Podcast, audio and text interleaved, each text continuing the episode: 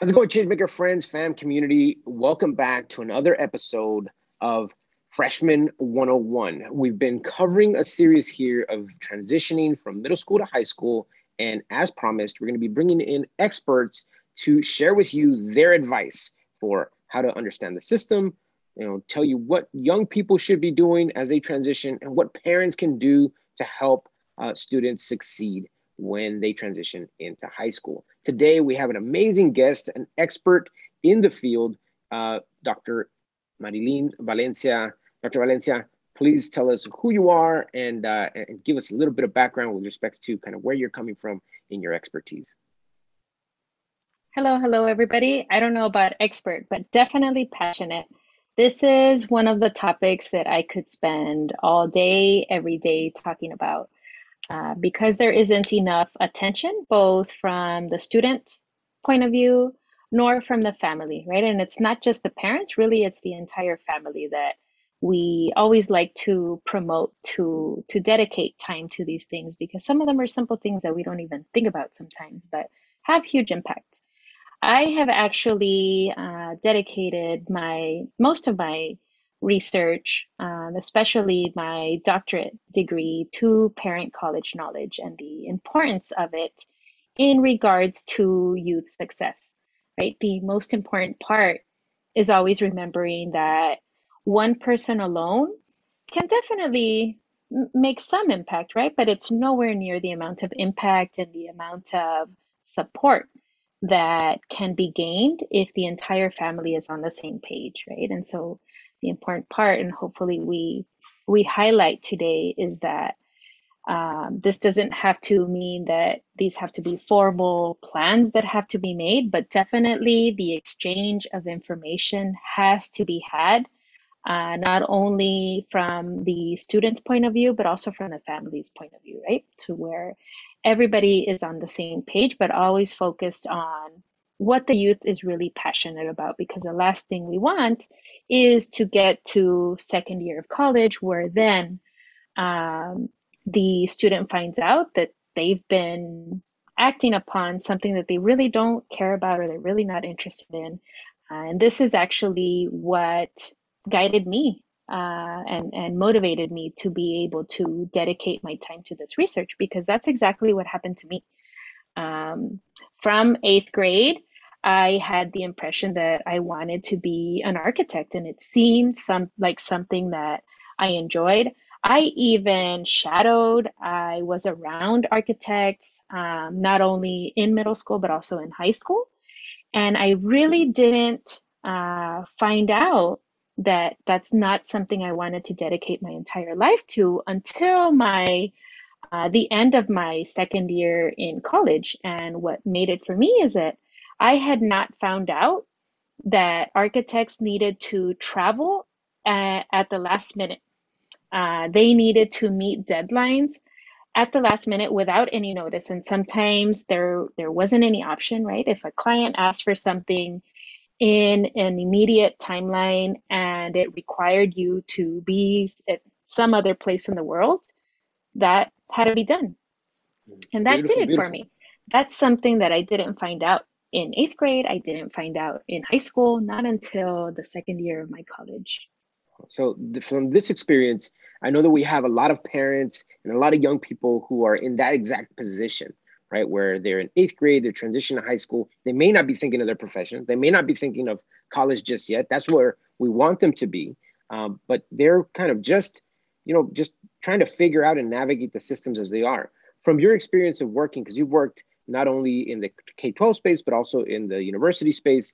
What is the biggest difference, do you think, that parents should know and students should know from transitioning from that middle school space into the high school space? What's different about the system, about what's being asked, uh, about navigating that system from you know the early grades, you know, coming into that this secondary ed space? What would you share with families with respect to that system? So I think I think the biggest difference as an eighth grader are that you may not be able to be in the in the same spaces, right? And you're not at the level where you're already starting to apply for um, formal internships. And I say formal because it doesn't mean that as an eighth grade uh, student, as an eighth grade parent, it doesn't mean these opportunities don't exist, right? They just exist in a very different format. So as an eighth grader, the, the big difference is that one, not not unfortunately, right? Not many eighth grade students and, and eighth grade families are thinking about their their college entrance or their college success quite yet, right? And so the the the biggest difference is that you get to plan in in middle school um, and even in in eighth grade, your eighth grade summer. This is when you start getting to plan the spaces that you're that you're able to be in, right? Um, it may sometimes feel a bit limited, but it doesn't mean that you're not able to reach out to be able to shadow. This is where you're able to to find out and interview, right? A little bit more about any of your interests. And these don't only have to be academic interests, right? We always remind our students and families that being able to shadow somebody that is doing some type of extracurricular activity that you're also interested in is also good, right? Keep those in mind and try to reach out to those individuals that are already in spaces that you may be interested in being in. Uh, and those are people that you want to interview. Those are things that you want to shadow, right? What does their good day look like, and what does their stressful day look like? That's those are the spaces uh, and the exposure you want to get to. The biggest difference in in eighth grade is that sometimes you, because of your age, you'll get a lot more um, exposure and a lot of opportunities for free, versus being in the high school and, and the college environment, right? You're able to uh, just kind of be be present, but not really have to take on a lot of those uh, formal duties and responsibilities. So that's that's um, you know for the things outside of, of high school, right? What families should be thinking about and planning to get involved and be in these spaces outside of the school space. What about inside inside the high school space? What's different and what should people be aware of in engaging that high school space um, different from that middle school space? So in in high school, um, and and the slight difference, right? Because even in middle school, you want to start acquiring those habits right? Acquiring those habits that you're going to need from studying to being in uh, uncomfortable spaces, right? Because as a middle school student and even a high school student, sometimes we protect the spaces that we're in based on how we feel, based on our level of comfort, right? So, what starts being a little different is that in the high school level, any relationship, any and all, we tell our youth, right? Any and all relationships are going to lead you to some opportunity, right? Um, so any person that you talk to, sometimes you may be having a bad day or it may not be your morning, but that is the time that you're meeting that one person that knows 10 others that can open other opportunities for you. So this in high school, you're no longer seen as the child that's getting to learn, that's getting to be comfortable in high school. Now it's it, you're taken pretty serious, right? Which is not always fair because it's it's not something that is always on our mind, right? Five years from now in high school is not always on our mind, but we have to remember that everything that you're invited to, any space that you are asked to be in, whether it's something that you may feel is related to to what you're going to do or related to any of your interests or something that has nothing to do with anything you would ever do um, you never know because you may actually get the opportunity to meet the person that may be on that recruitment or uh, selection committee of some type of program or some type of scholarship that you may be looking for in the future. So we tell our students never turn something down because it seems like it doesn't relate to who you are or what you want to do, or it seems like something that isn't of any interest to you. Because what's what you may not know is that you may run into the people that you do want to be able to to sit and talk to, right? Um, so we we tell our our families and our students look for those opportunities even if you weren't invited but you found out something's going on in the community something's going on at your school um, learning right learning about what everybody else is interested in learning about what everybody else is doing learning about uh, opportunities that are available after school and on weekends, right? Sometimes it's very difficult for our youth to dedicate time to their weekends. Um, or youth are already involved in certain activities, even if it has nothing to do with you, but the opportunity is there. Think of it as perhaps that door to the opportunity that you may need later. Great. So this is uh, some key areas of the system that that are that are a little bit different. You're going to be taken seriously. You're saying uh, folks are going to potentially be um, doors to opportunities. So it isn't just about the academic piece, but it's also about the social piece. And it's not just social with friends, but social with adults. Learning how to interact with adults in a way that's professional, that's that is going to again put you on that list for opportunity. Right. So you've seen a lot of folks who have done it right. Uh, maybe you've seen some folks who've also not done it right. Um, what would be the characteristic of a high school student um, that is that is doing it right, that is taking care of business and getting to where they want to want to go and capitalizing on those opportunities? What should these incoming freshmen do right from day one? What should they be doing that's setting them up so that you know the day after graduation they're already ready to go in that in that direction of that opportunity that they're seeking. So the one thing that i advise that all students and families always keep in mind is that there are many other individuals and families just like you that want to be successful right? That want to want their child to um, get their their college paid off right and so, what we tell them is that the main thing that should be in your mind all of the time is how am I going to stand out? How am I going to be different from all of these other youth and all of these other families uh, that want the same thing that I do, right? And so, from the very get go, your resume should be on your mind. What and and it shouldn't be a matter of what honestly it should be what else can I make sure I have on my resume that nobody else has, right? When um, internships, when college training programs, when volunteer opportunities, when jobs come up, right? Because it doesn't mean that in high school you can't actually find the job that you may end up at and you have no idea, right? So, what we tell our youth is that even if, so let's say something that we hear a lot, right, is that our youth want to be able to hang out with their friends. Well, how can you actually take advantage of that opportunity to be able to hang out with the people that you really want to be around, but also be able to volunteer, right? Volunteer, volunteer, volunteer. Again, even if it has nothing to do with who you are or who you want to be, because those are opportunities that you're going to be able to list in your resume.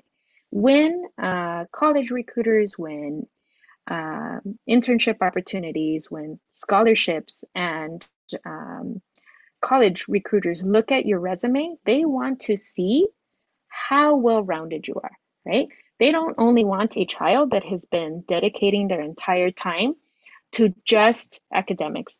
They also don't want the student that has only been uh, to every single trip available in the country, right?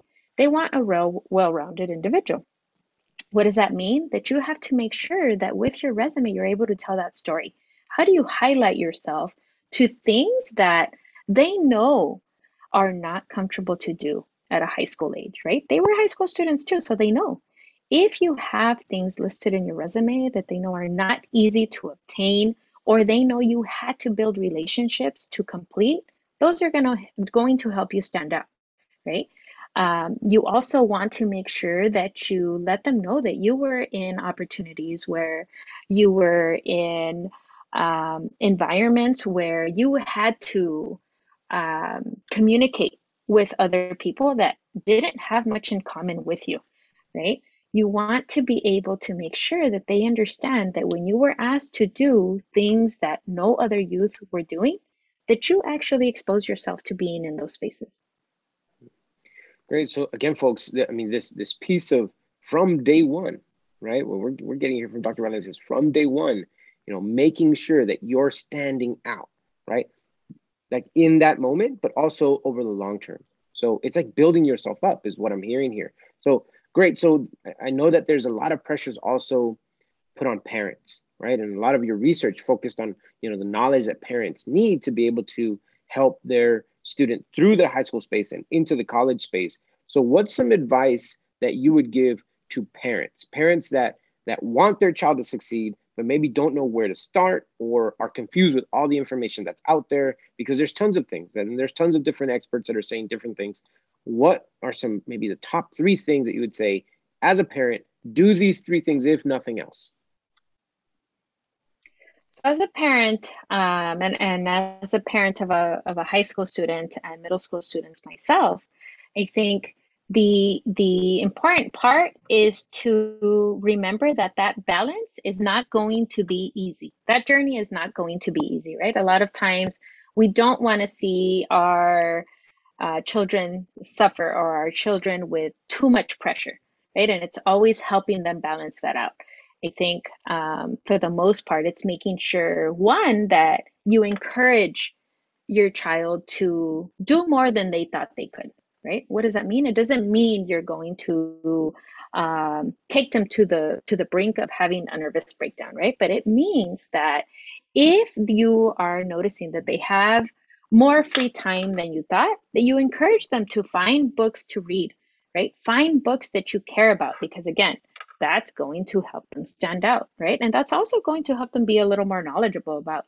what they like to read, but also about things that not a lot of people do. And again, these are conversation starters, no matter who they're they're talking to, right? No matter what spaces they're in. So you want to encourage them to read, uh, read anything, right? Be aware of of what's going on. The other thing you want to um, that that I would definitely recommend that you encourage them to do is again practicing um, how how to introduce themselves right? How to carry themselves making sure they understand what the social expectations are in regards to the body language and and how they're dressing depending on these spaces they go to right? Because that that again is going to reflect if they're going to be invited uh, to other opportunities or if they would rather or if they're not trusted to be in these spaces right um, and lastly, I would definitely recommend that we always give our youth the advice that we are going to run into people that we don't agree with, right? Or people that may say things that um, maybe are a little personal to us, right? And again, it's making sure that they never burn any bridges, right? Yes, you are definitely going to run into, into individuals that sometimes you won't agree with or sometimes you won't be comfortable around, right? But it's always maintaining those relationships open and not burning any any bridges right? Because like i said those are future recommendations that you may need right? From a letter of recommendation for a scholarship to a letter of recommendation for an internship um, or a college application. So making sure that we always remind our students that even if they don't think anybody's watching somebody's always watching. And that's what they're looking for right what are you like on your good days? What are you like on your bad days? What are you like in the mornings? What are you like in the evenings, right? Um, even though those things sometimes are not given much importance, they matter. So, so what I'm hearing is parents should, high, you know, set high expectations. You know, it may not be to the point of, of breakdown as you're saying, but setting high expectations and and making sure that those are communicated and that those are reinforced. I'm hearing that that it isn't just about the education they get in school, but also reinforcing the the education they need to get from home, which is you know good manners and being able to communicate effectively, etc.